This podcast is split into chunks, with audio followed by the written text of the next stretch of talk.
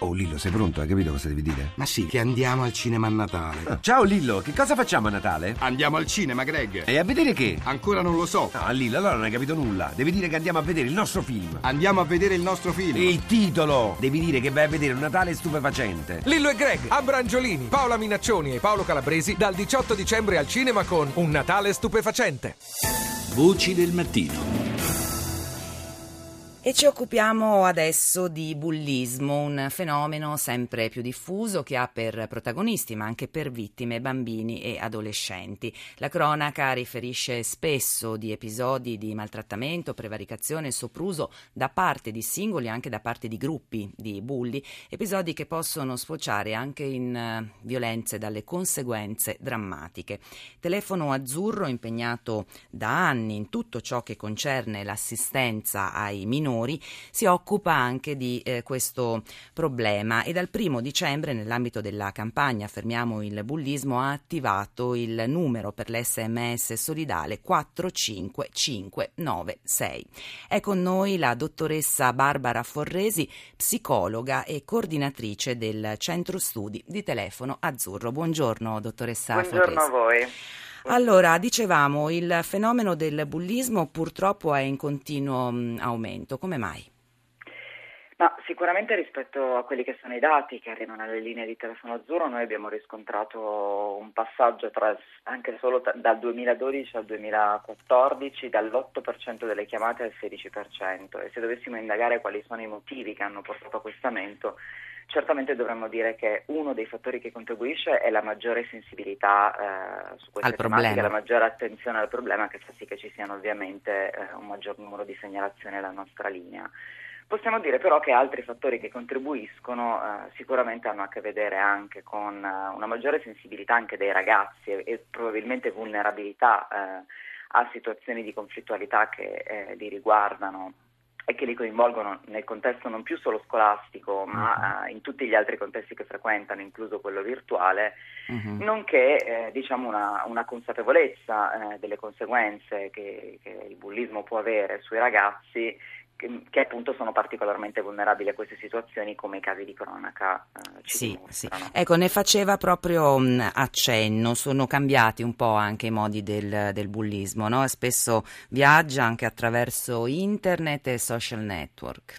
Sì, eh, È una nuova frontiera, eh? È una nuova frontiera, ormai purtroppo non più nuova per chi si occupa di queste tematiche, perché davvero da diversi anni ci confrontiamo con situazioni di cyberbullismo eh, e per questo motivo diciamo Telefono Azzurro sta operando. In che cosa, in che cosa consiste il eh, cyberbullismo?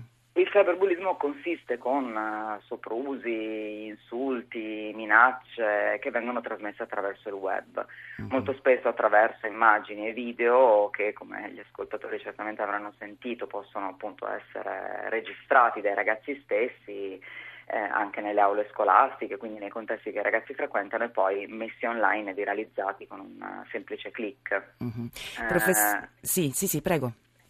E quindi diciamo proprio la, la potenza di internet fa sì che eh, si possano raggiungere più interlocutori in brevissimo tempo e quindi si possano... E poi peraltro gli adolescenti di oggi sono iperconnessi, no? Sembra che vivano sul, su internet e sul web, mani- sembra- è, la loro- è il loro mondo, la loro piazza, nel vero senso eh, della parola. Lei però mi diceva anche che mh, c'è un grande aumento del, del fenomeno in ambito scolastico nelle scuole, no? C'è anche un aumento del fenomeno in ambito scolastico, infatti noi stiamo cercando anche di intervenire proprio con il Ministero dell'Istruzione eh, su, su queste tematiche, proprio perché siamo consapevoli, eh, e, e qui diciamo mi rilaccerei un po' al, al tema delle conseguenze, siamo consapevoli del fatto che eh, il bullismo può avere delle, delle gravi conseguenze sui ragazzi dal punto di vista psicologico. Mi vengono in mente le parole di una ragazzina che ci chiamava l'altro giorno di 13 anni e che, dice- che ci diceva "Mm, ci resto molto male, mi sento sempre più sola, mi vergogno di come sono e di quello che mi sta capitando e faccio fatica a stare con gli altri. Ecco, io partirei da questa ragazzina proprio per evidenziare come la solitudine sia il primo eh, dei problemi che caratterizzano i ragazzi che poi vivono situazioni di bullismo solitudine che si può trasformare in veri e propri disturbi con il tempo e che può portare anche dei gesti molto gravi, eh, autolesivi. Possiamo dare qualche consiglio rapidamente ai genitori come possono accorgersi che il loro figlio è vittima di bullismo? Beh, sicuramente bisogna fare attenzione a, ai minimi cambiamenti nella vita del figlio, in particolar modo a improvvisi cali nel rendimento scolastico, così come appunto alla presenza di eh, libri oggetti rovinati, lividi e grassi, oppure la, la persona, il ragazzino si isola sempre di più, ha paura di andare a scuola, manifesta continuamente mal di testa o mal di stomaco prima di andare appunto nel, nel contesto in cui avvengono gli episodi di bullismo.